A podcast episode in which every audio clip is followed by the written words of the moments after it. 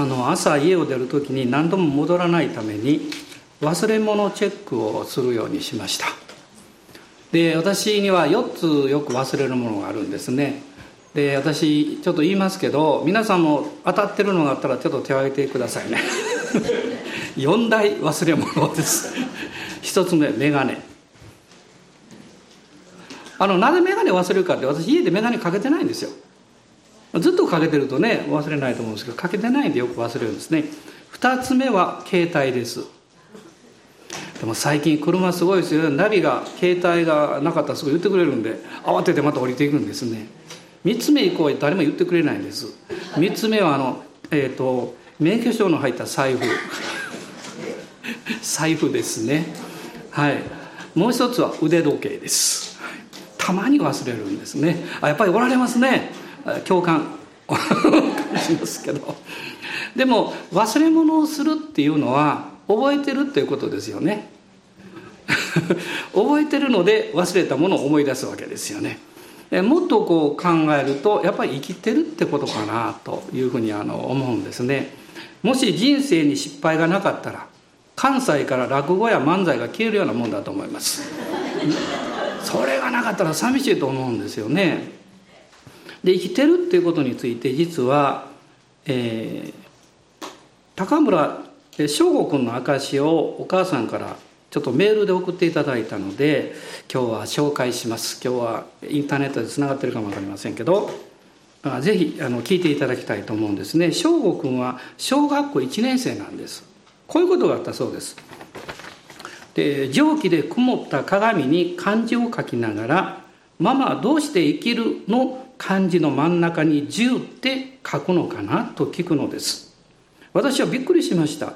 子供の頃習ってから機械的に生生きるという字を書き書き続けてきた私は十が生の真ん中にあると考えたことがなかったのです。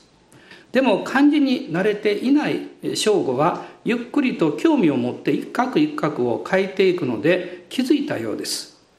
生きるの真ん中に十字架がある。なんと素晴らしいことでしょう。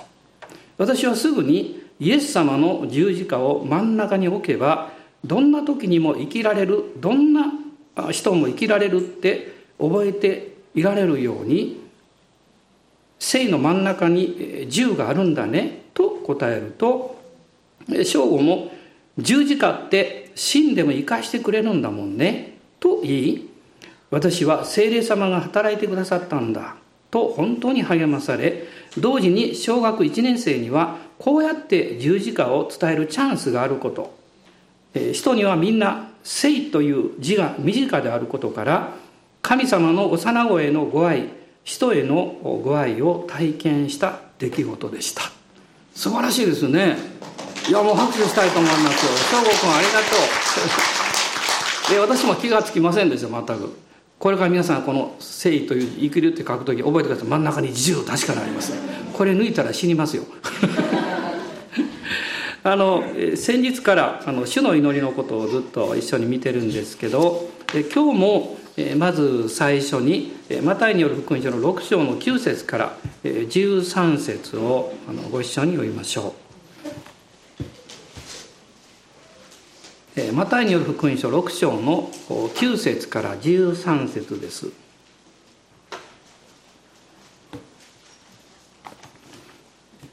よろしいでしょうか？ご一緒にお見なってください。だからこう祈りなさい。天にいます私たちの父を皆が崇められますように、御国が来ますように、御心が天で行われるように、地でも行われますように、私たちの日ごとの糧を今日もお与えください。私たちの負い目をお許しください。私たちも私たちに負い目のある人たちを許しました。私たちを試みに合わせないで悪からお救いください。国と力と栄えは常しえにあなたのものだからです。アーメン、まあ、主の祈りというのはマタイによる福音書のこの6章。まあ、5章から7章まで3条の水訓がありますけどその真ん中にあります。もう一つは、えー、ルカによる福音書の、えー、11章の中に出てくるんですけどそこは弟子たちがイエス様に祈りを教えてくださいという、まあ、そういう質問からこう始まっているわけです。でこの祈りをこう順番に見ていきますとマタイは9つのこのフレーズに分けて書いています。ルカは7つなんですね。2つちょっと少ないんですけど、まあ、今日までこの4つのフレーズを見てきました。まず最初に「天にいます私たちの父よ」で始まっています。これは天のお父様に対する呼びかけです。もっと大事なことは天に呼びかけることです。私が問題が起こったり必要が起こると天よりも周りに呼びかけます。どうしたらいいんだろうかと考えます。それは必要でしょう。でもあなたは天に呼びかけるまで真の答えを得ることができないと思います。それはなぜかっていうと周りに呼びかけて得る答えはどんな場合でもこの世的になってしまったり自分中心になってしまったり周りの人の意見が中心になってしまったりするからなんですね。この2つ目に皆が崇められますようにと書かれていますけどそれは神様ご自身の皆と私たちを通して表される神様の栄光が崇められていくようにという意味を持っています。つまりそこには御言葉が自分の人生に一体化していく、まあ、マリアの祈りのように御心が好みになりますように。と祈ったこのマリアの祈りですね、まあ、それが実現していくということをまあ考えさせられるわけです。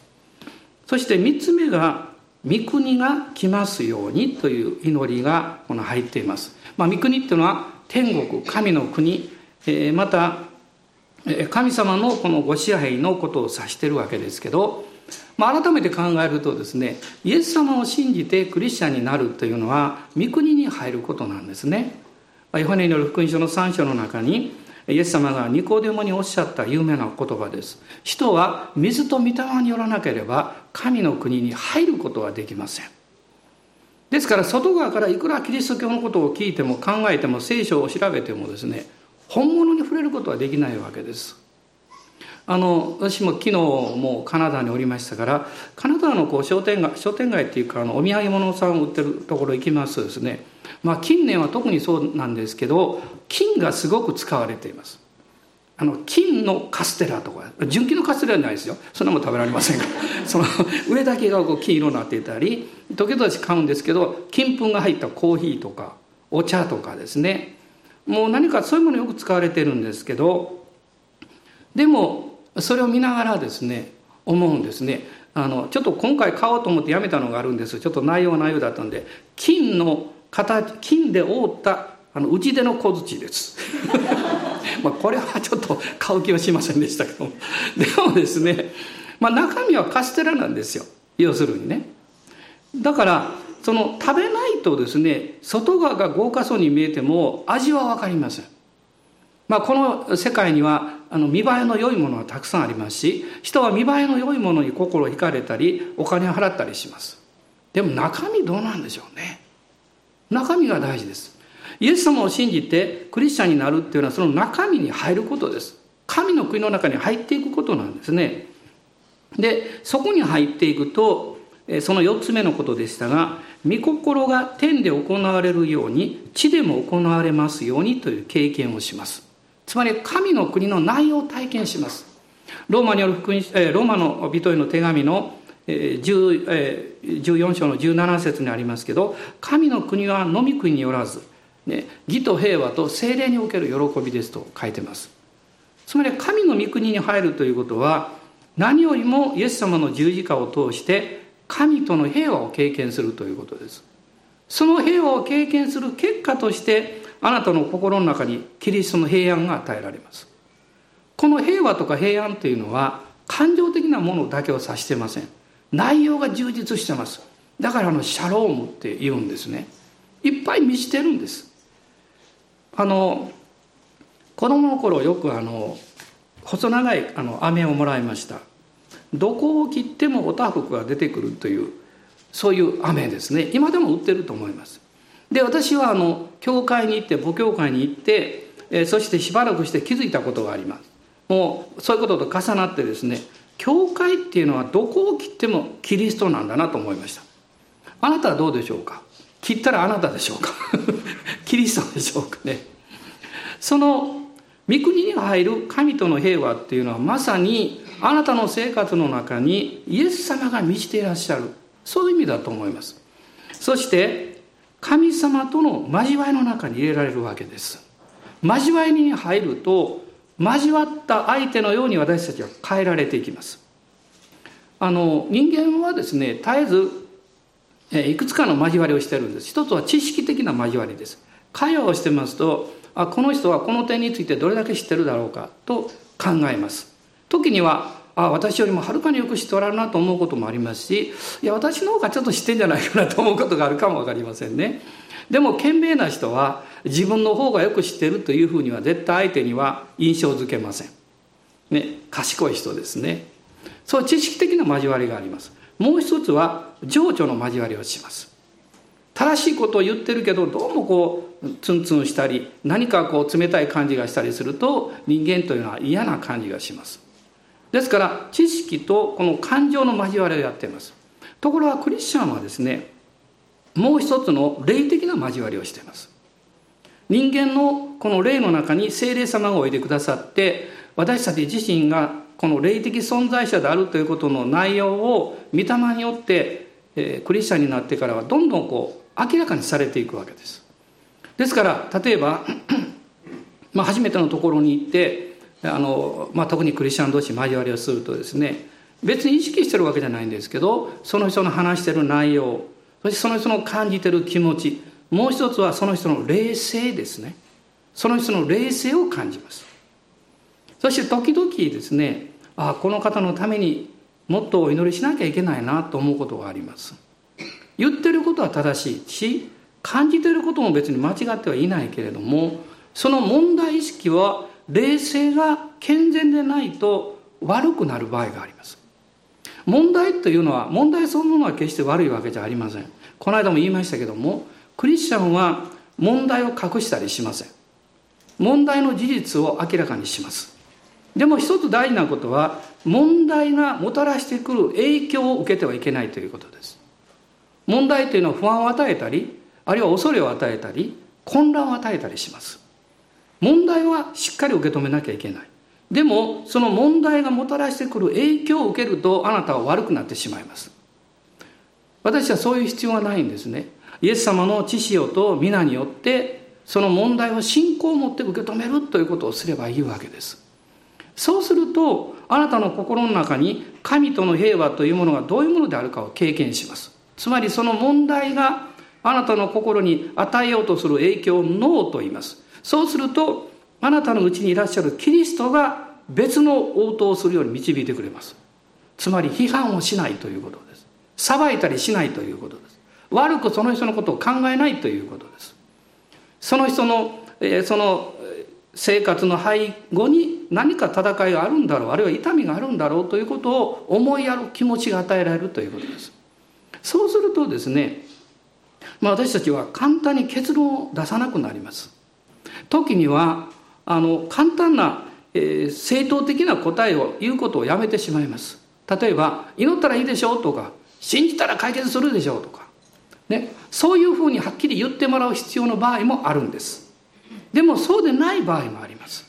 それは大変ですね。でも私もあの同じ経験をしてるからよく気持ちわかるんですよ。って一緒に乗っていきましょうとか。もう少し力がいると思うけどあの神様が必ず恵みをくださるんで、えあのぜひ忍耐を与えられるように祈ってますよ、ね、その時私たちは共に歩いていくということを経験します。そして交わりの中のもう一つの大きな要素は自分の姿が見えてくるということです。より明るいところに行くと今まで見えなかったシミや汚れが見えてしまいます。あの先日も私は全く気がつきませんでしたけどあの私カレーが好きなんです。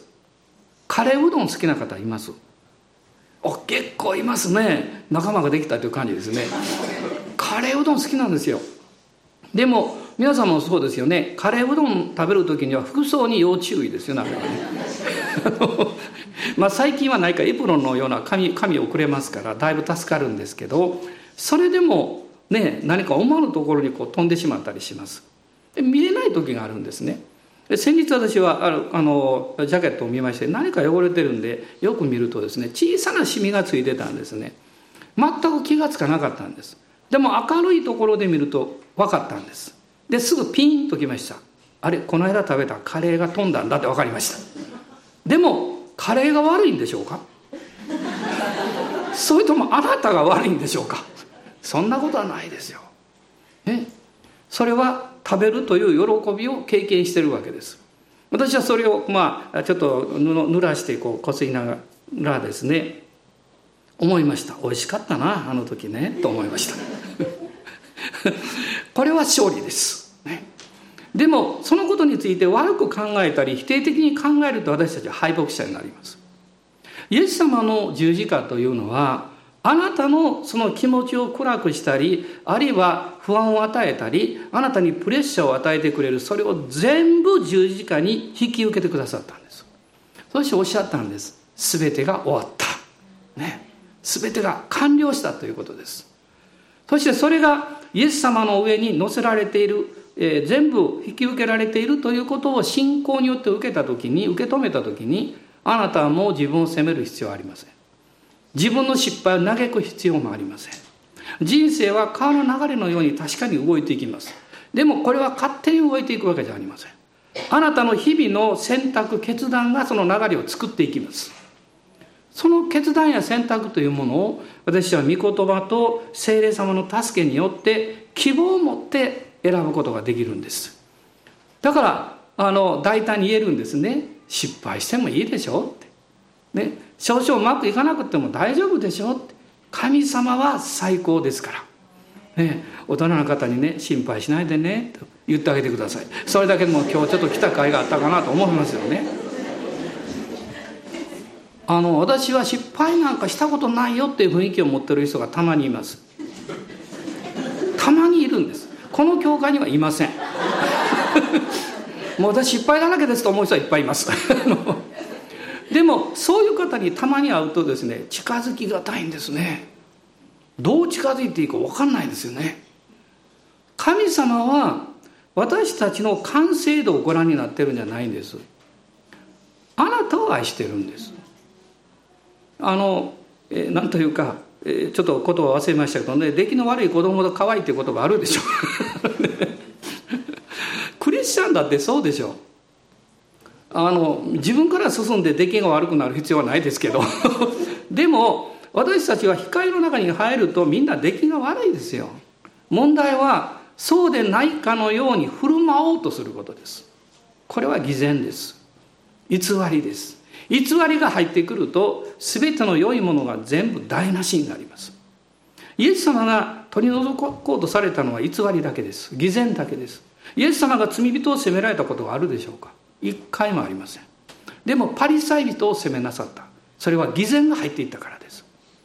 私たちは神様との交わりに入ると、第一ヨハネの一章の、え7節を見たいと思いますがヨハネの第一の手紙の、一章の、え7節です。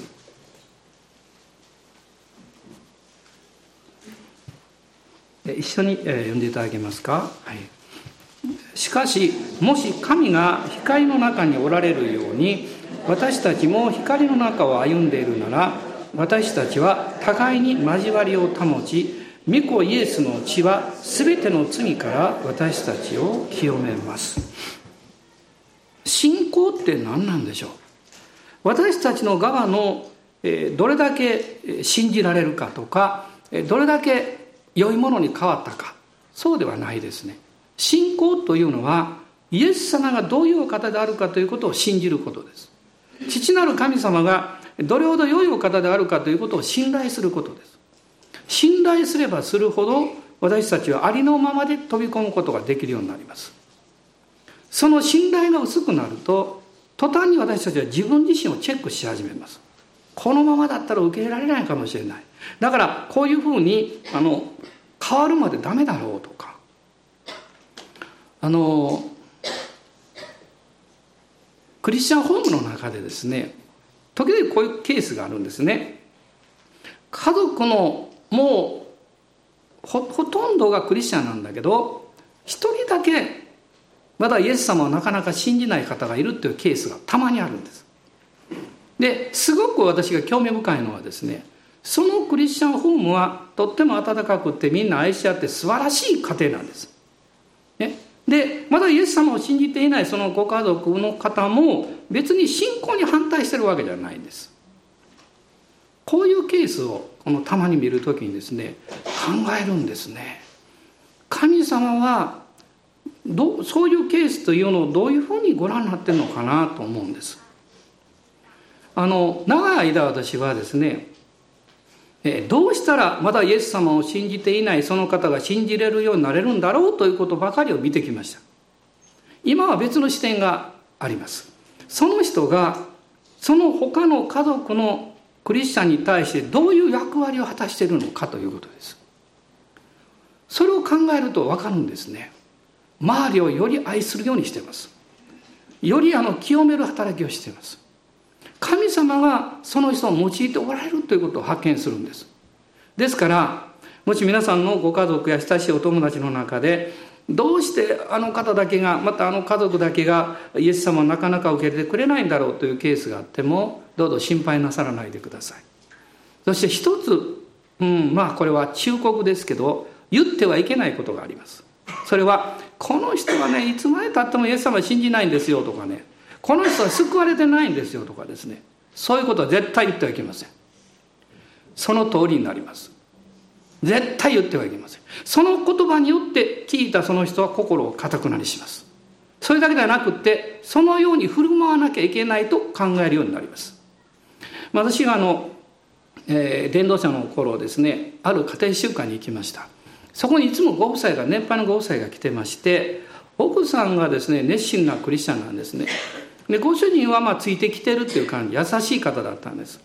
で奥さんがいつも言うんです。この主人はねうちの主人はねなかなかイエス様を信じなくてね救われてないんです救われてないんですって言うんです。私はそれを聞きながらまだ若い伝道者ですからねあんまりこういろいろ言うのもどうかなと思いながらじって聞いてたんです。心の中で思い思ってたんです。救われてないの救われないで男の人そんなに言われたら本当救われないわなと思いました。である時に奥さんが席を外したんです。で私がその方に聞きましたところで奥様がいつもこういうのおっしゃってるけどあのあなたはどうなんですかって言いましたら彼はもう溢れるように噴出あの噴水が溢れるように話し出しました。いろんなこと話しました。聞いてるうちに分かりました。もうイエス様信じてるんじゃないですかって。そうなんですって。心の中で信じているんだけど私が信じてるって言おうと思うとすぐ先に家内が「この人救われてないんです」って言うんですって。こんなケースあるんじゃないですかね。家族は特別ですよ。だってイエス様は「主イエスを信じなさいそうすればあなたもあなたの家族も救われます」というこの使徒行伝の御言葉を受け入れてますでしょ。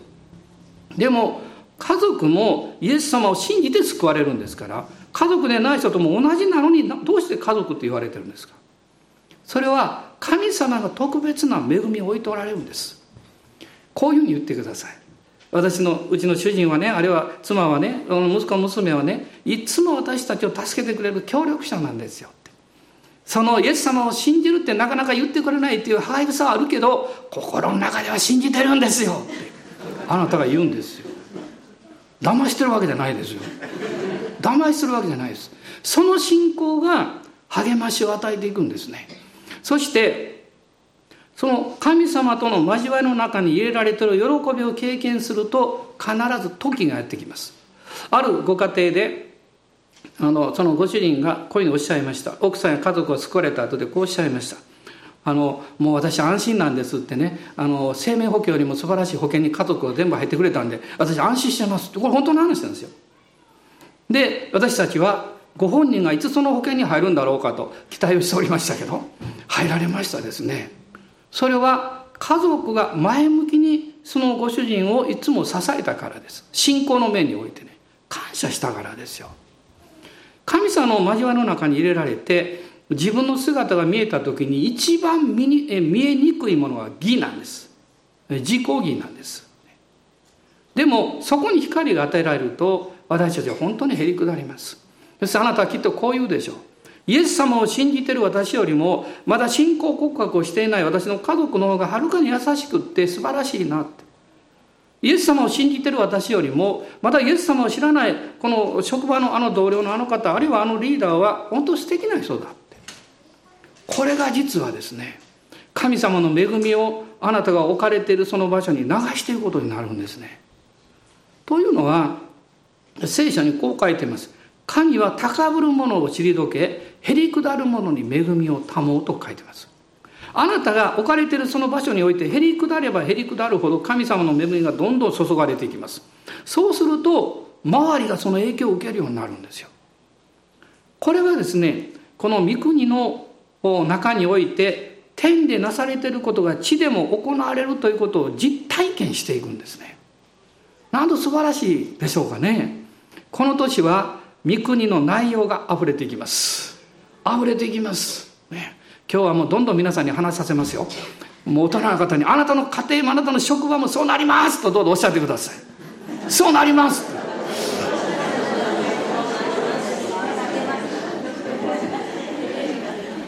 あのこの教会は人を洗脳する教会ではありませんから誤解しないで。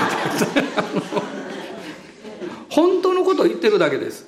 であなたの中にキリストによって永遠の命が与えられて精霊がおられたらその命と精霊の働きがあふれたらあなたなんかできるできない関係ないでしょ。う私はこうなれたからできないから関係ないでしょ。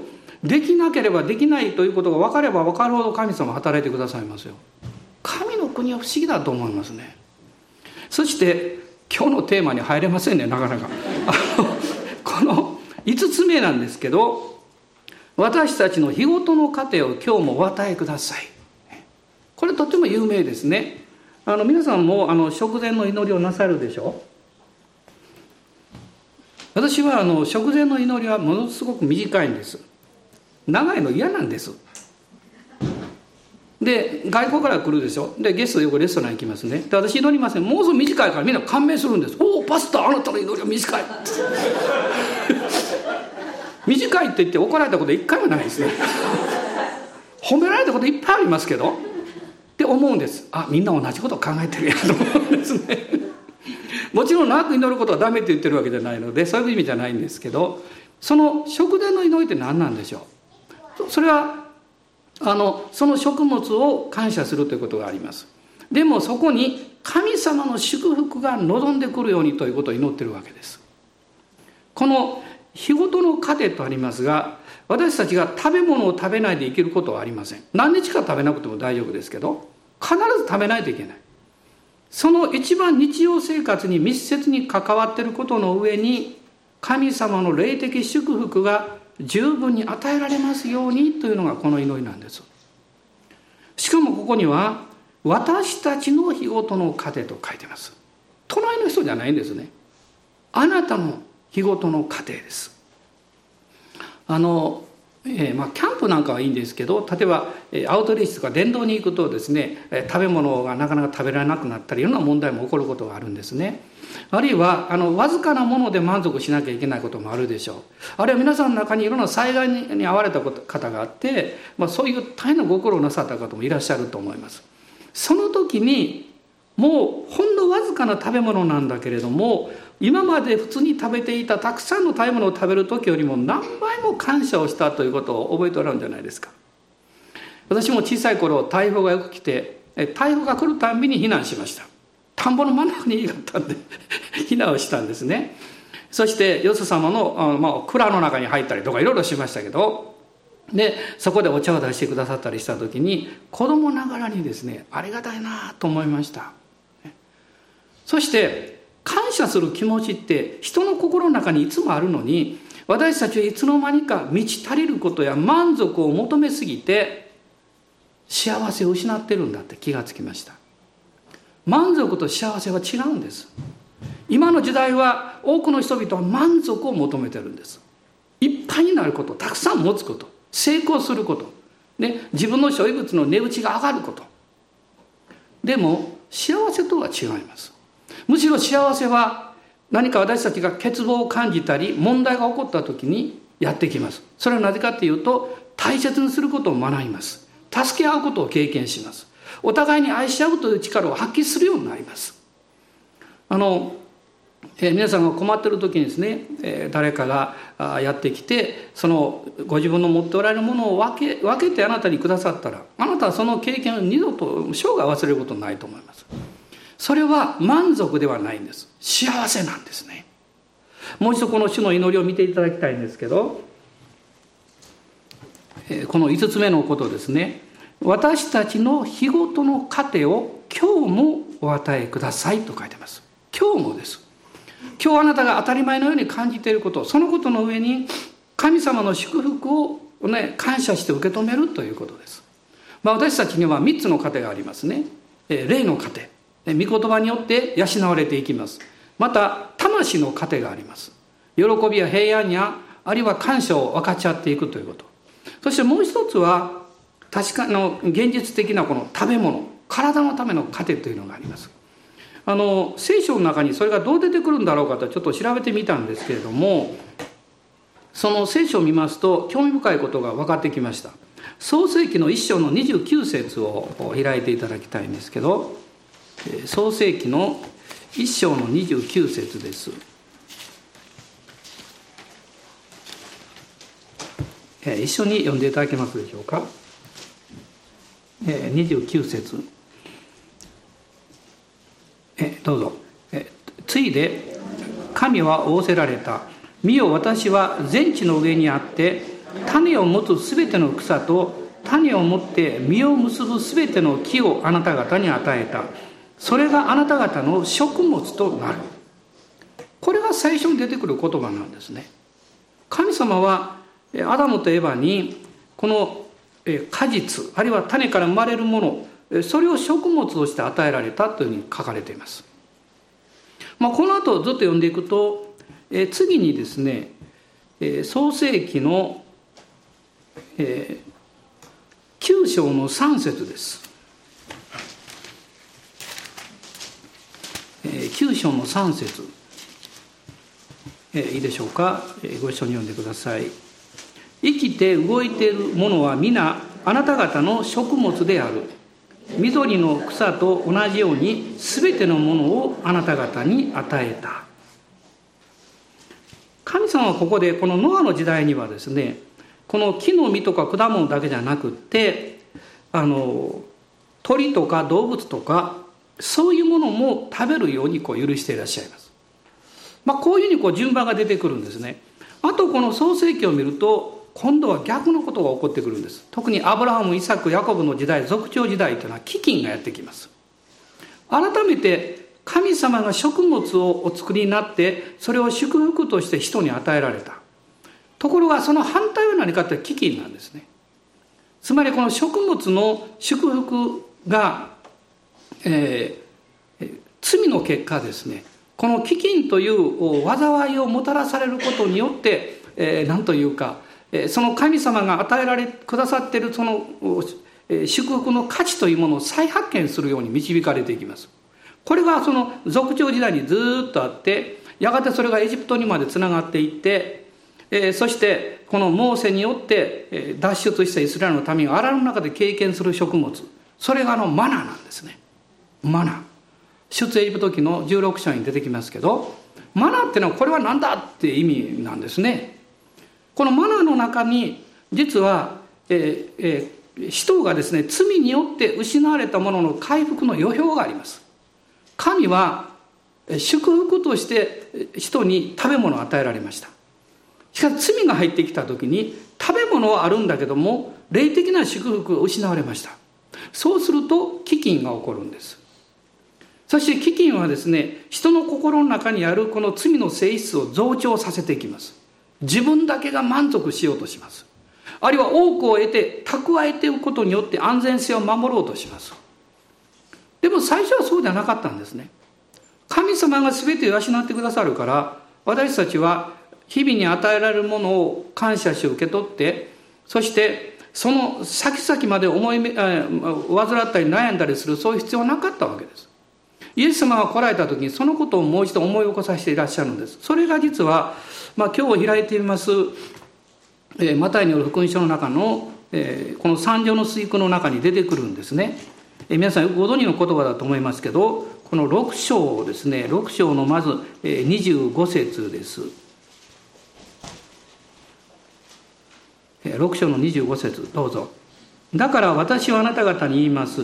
自分の命のことで何を食べようか何を飲もうかと心配したりまた体のことで何を着ようかと心配したりしてはいけません。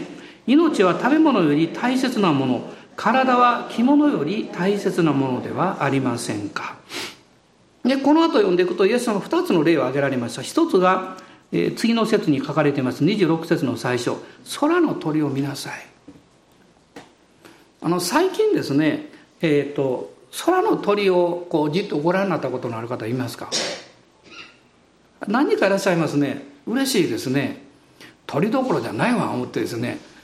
あの目の前のことで忙しい生活っていうのは今の近代の生活ですからね。でもイエス様は確かに空の鳥を見なさいって言ったんですね。そしてその後見てみるとこの野の百合のことが書かれています。28節には野の百合がどうして育つのかよくわきまえなさい。働きもせず紡ぎもしません。ここでイエス様はですねこの食物食べることあるいは着ること生活することに対しても神様が大きな祝福をくださった。その原点に変えるようにおっしゃってるんじゃないかと思います。つまりそこには天を仰いで主を信頼して生きるということです。人はいくら持ってもそれで平安になるわけではありません。しかし十分に持っていないと思っていてもその人が神様に信頼すると平安がやってきます。私の心の中にこの幸せというものが溢れてくるわけです。イエス様はこの主の祈りの中で、えー、日ごとのこの糧を今日も与えてくださいということを教えられましたけどこれは私たちにとってはですね毎日毎日生かされていてそして糧が与えられて私たちが幸せに生かされているということをいつも感謝しなさいということじゃないでしょうか。あの、えー、ある二人のですねあの人が歩いておりましてこの牧場の横を歩いてたそうですね。一人の人は信仰者です。神様を信じてる人。もう一人の人は無神論者です。で無神論者が言ったそうです。神なんかいないってね。でもう一人の信仰者がですねいや神様はねこの大自然を作られたんだって空を見てごらんよって鳥がきれいにあの可愛く鳴いてるでしょうって。それから牧場ですから緑の草があってそして牛がですねこう「もう」って言いながらこういるわけですね。すごいだろうって。これみんな神様が作ったんだって。すると無神論者が言ったそうです。神がおられるとしたら神はバカじゃないかって。そのね神は矛盾している。あの空の鳥はねあんな小さい胃袋しか持ってないのにどこでも飛んでいって好きなものを食べられるのに。あの牛はもうずっと食べとかなきゃいけないのに飛ぶことはできないしゆっくりゆっくり歩きながらあの餌を探さなきゃいけないってね。おかしいだろうって。私たちの生活の周りにはいつもないか理にかなったこと合理的で物事が納得できることを優先しようという考え方があります。でもそれはおかしいですね。その信仰者は祈ったそうです。神様はどうしたら彼にあなたがおられることを説明することできるんでしょうか。すると不思議なことが起こりました突然彼が「あっ!」って言ったんです。見るとこのおでこのとこに鳥の糞が落ちてきておでこについたらしいんです。ね。その時に信仰者が「分かった!」って言ったそうです。あのね君もし牛が空を飛んでいたらどういうことになってたか。そうですね。私たちにとってこの理に合わないとか合理的でないということの中に神様の大きな知恵配慮があるんですよ。もしあなたがすごく優しい人であったとしたら自然にそうなったはずではないはずです。ね、優しさをご両親から受け取ったんでしょう。それだけではなくって優しさを訓練される環境に出会ったんでしょう。あるいはあなたが忍耐強い人であったとしたらその忍耐を働かせなきゃいけないような状況を通ったんでしょう。それは一見ですね別の見方をするとあなたはかわいそうだねとかあなたは不幸だねというかも分かりません。でもあなたはそう言わないでしょう。確かにそれは私にとって試練であり苦しい時であり辛い経験だった。でもそのことによって私は愛することを学んだ。信じることを学んだ。そして人のために生きることを教えられた。もし今私たちの世界の中に試練やあるいは悲しいことが全部なくなったら嬉しいと思います。でもそうなっても私たちの心の中から罪の性質がなくならない限りむしろ悪くなるでしょう。神様ある意味でバランスを置いています。私たちの内側を清めようとなさいますけどでもそのことを人はなかなか理解しようとしません。その中で私がさまざまな試練やこの現実的な問題にぶつかっていきます。でも私はイエス様を見上げる時にそこに答えがあるんですね。あのヘブル人への手紙の10章の10節を見ていただきたいんです。ヘブル人への手紙の10章の10節です。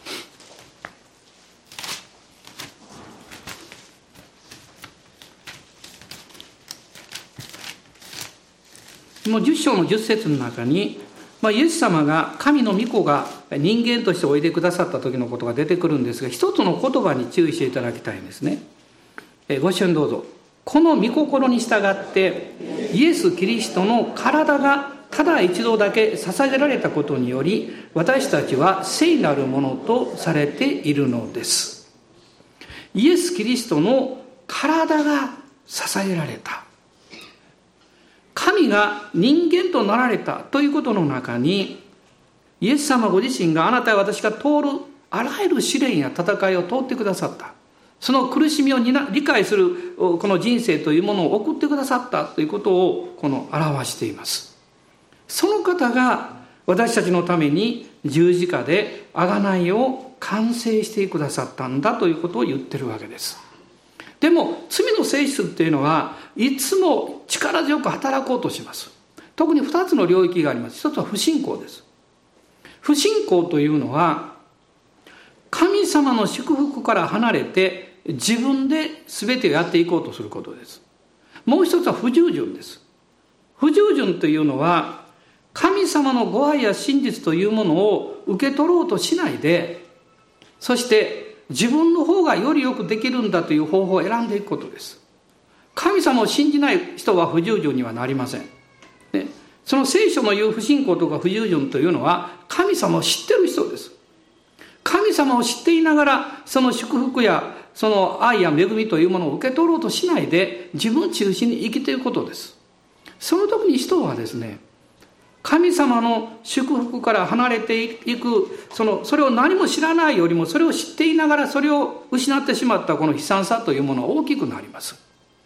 だからクリスチャンは悩むんですね。主を信じたいということを、え信じなきゃいけないと感じていながら信じることが難しくなったりあるいは従わなきゃいけないなって自分で思いながら従えなくなったりそこに罪の性質の力が働いてくることを経験します。でもそこに助けがあるんですね。このヘブル人の手紙をもう一箇所読みたいんですけどこの4章の15節と16節です。15節と16節。ご一緒にどうぞ。私たちの大祭司は私たちの弱さに同情できない方ではありません。罪は犯されませんでしたが全ての点で私たちと同じように試みに遭われたのです。ですから私たちは憐れみを受けまた恵みをいただいて折にかなった助けを受けるために大胆に恵みの御座に近づこうではありませんか。イエス様は大祭司として私たちの弱さを理解し全てのこの試練というものを知ってくださっている方だと書かれています。ですから私たちは大胆に恵みの御座この十字架に近づいていこうというふうに言ってるわけです。どうぞ皆さんあの私たちの日ごとの糧を今日もお与えくださいという一番親しみやすいあるいは一番多く祈るその祈りを祈る時にこのことを覚えてください。私は神の国と神の義を第一にしているだろうか。満足を第一に求めてしまって霊的祝福をないがしろにはしていないだろうか。あるいは神様の豊かさに目を留めるよりも自分の欠乏や自分の必要に目を向きすぎてはいないだろうか。私たちの視点が変わるならば死を見上げるならば必ず変えられていきます。試練も通るでしょうし大変なところも通るかも分かりません。でもこの大祭司でいらっしゃる私たちの救い主は私たちのために備えが全部できているよということをおっしゃっています。あのマナの記事を読むとですねイスラエルの人たちってこう時々吹き出すんですね。あの一生懸命こうねあの明日の分までと思って集めた人も普通に集めた人も量がねその人の一日の分として考えた時に同じだったって書いてあるんです。でも人は不安になって明日出ていかなくてもいいように残しとこうと思って残したら腐ってしまったって書いてあるんですね。不思議ですね。それは私たちは明日のことを思い煩う必要はありません。でも昨日のことも心配する必要もないということです。今日という日に神様があなたは私をあの空の鳥のように野の百合のように守って導いてくださる。そこに信頼すればいいわけでしょう。そこに信頼すればね。先日ちょっとお話ししたんですけどあの西郷さんの大河ドラマが始まったんで 西郷隆盛のことがいっぱい出てきますけどね。私もそのあの歴史的なことをいろいろこうあの見ました。なるほどなと思いました。あんな死を何度も通った方だからすごいなと思ったんですけどでもあの有名な言葉があるそうですね。それを聞きながら誠の神様をこの人が聞いていたらきっと信じたんじゃないかなと思いましたそれは敬天愛人という言葉ですね天を敬い人を愛する天を敬うがゆえにその天に身を任せるというそこにその、まあ、豪傑というかまさにですねそのすごい生き方の柱があったんでしょう。でも私たちはそのお方を知ってるんですね。そのお方がおられることを知ってるんですね。ならばより以上にというか私たちはいろんなこと起こってきても主よそれをあなたに委ねます。そしてあなたが最善をしてくださることを私は今日も信じますと告白できるんです。どうぞ大人の方にあなたのお父さんって最高ですよとおっしゃっていただきたいと思います。あなたのお父さん最高だって。はいと言ってますけどね。それは最高ですよね。そしてこのお方があなたの明日のことを心配してるんですから。あなたの心配をその方に委ねたらいいんじゃないですか。私が尊敬してる方の一つの言葉を思い出すんですね。問題が起こった時に「私大変ですね」って言いましたら彼が言いました「いいえ私は年々大変なことないです。あれは相手の問題です」と言いました。あなたは「いや私はもうイエス様に任せてますから」もうこれは言うのは簡単ですけれども実際ですねそういう信仰を持ってないと絶対これできないことだと思いますね。でも私たちはそのように聖霊様の恵みをいただいているんですよ。ね最高の恵みをいただいてるんですよ。だからこういうふうに言います。昨日もあなたのものです。明日もあなたのものです。今日だけが私のものですがこの今日の支配を、えー、今日の全てをあなたに明け渡します。主が最善を導いてくださると。信じます。イエス様の祝福を宣言します。アーメン。どうぞお立ち上がりください。今一緒に主を礼拝しましょう。アーメン。ハレルヤ。感謝します。今日のお昼もあの食事の祈りをなさると思いますけど今日からちょっと祈りが短くなるかも分かりませんね。でもそれ以上に神様この植物を感謝しますけどそれ以上にその上にあなたの霊の祝福が豊かにとどまりますよ。その時に食事が祝福になります。また一緒にその中で私たちが分かち合ったり得るものもあると思います。主が全てを導いてくださることを信頼します。神の国と神の国を神の義を第一に求めていきましょう。そうすればそれらのものは添えて与えられます。それらのものは添えて与えられます。この御言葉一緒に言いましょう。神の国と神の義とをまず第一に求めなさい。そうすればそれらのものは全てですね添えて与えられます。アーメン。ハレルヤ感謝します。神の国。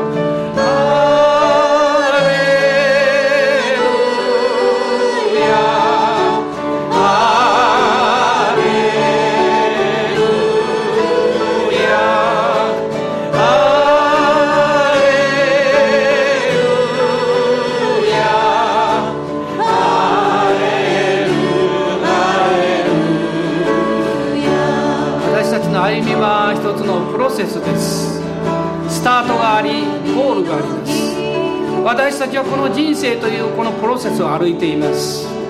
ある人は今谷を歩いてるでしょう。ある人はもう山の頂上のようなところにいるかも分かりません。ある人は備えられたことを感謝しています。ある人はまだ私には必要なものがあると主の前に出ていきます。でもこのことを覚えます。神の国と神の義その視点から自分の人生を見るときにああ天の父は全てをもう準備してくださっている。全てを用意してくださっている。私はそれを受けることができるんだという信仰がやってきます。今日恐れを追い出しましょう。思い煩いをあなたの友にしてはいけません。つぶやきをあなたの仲間にしてはいけません。私たちは死を賛美します。絶えず祈れ全てのことを感謝せよ。いつも喜んでいなさいと御言は進めています。それが神があなたに望んでおられることだからですと書かれています。私たちはこの1週間もそのように歩みます。いつも喜べ絶えず祈れ全てのことを感謝しなさい。これは神の国の文化なんです。神の国の生活の性質なんです。私たちは御言葉とイエス様の子羊の地によって新しく生まれ変わりました。この神の国の中に生かされています。ですからこれをこのことを私たちは信仰によって告白するんです。神の国と神の義をまず第一に求めなさい。そうすればそれらのもの全ては備えられます。アーメンアーメン感謝します。神の国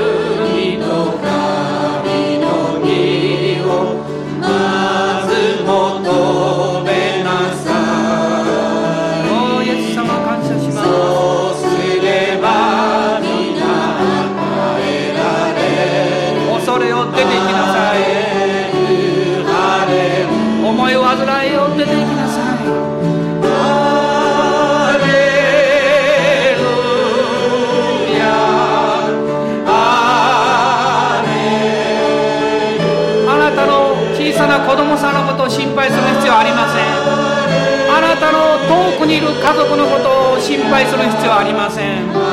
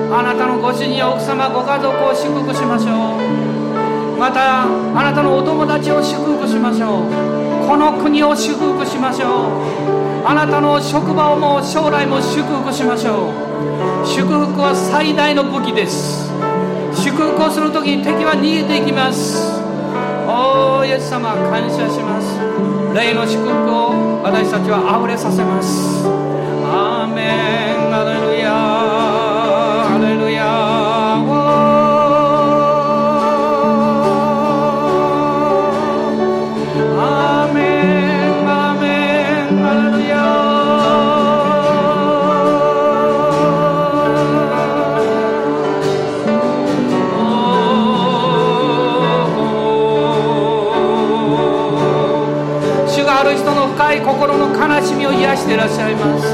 あなたは辛いところを通りました。そしてあなたをりと時々そのことを思い起こします。そしてこう言います。誰も分かってくれない。誰も分かってくれない。誰も分かってくれない。でも主は今日おっしゃっています。私は知っているよ。私は分かっているよとおっしゃいます。私はあなたと共にいるよ。あなたは私の愛する娘だから。私の愛する息子だから。私はあなたと共にいるよとおっしゃいます。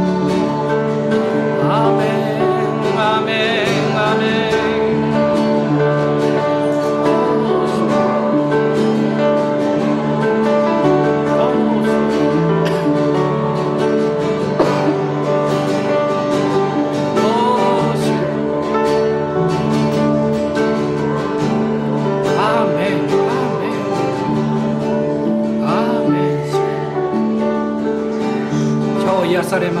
す今日新しい力を受けます。アーメン。アーメン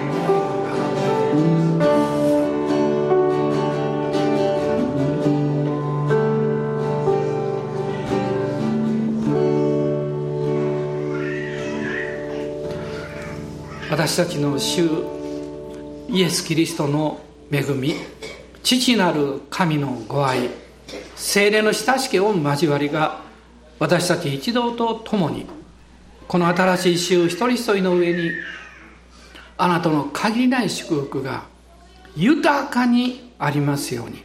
アーメン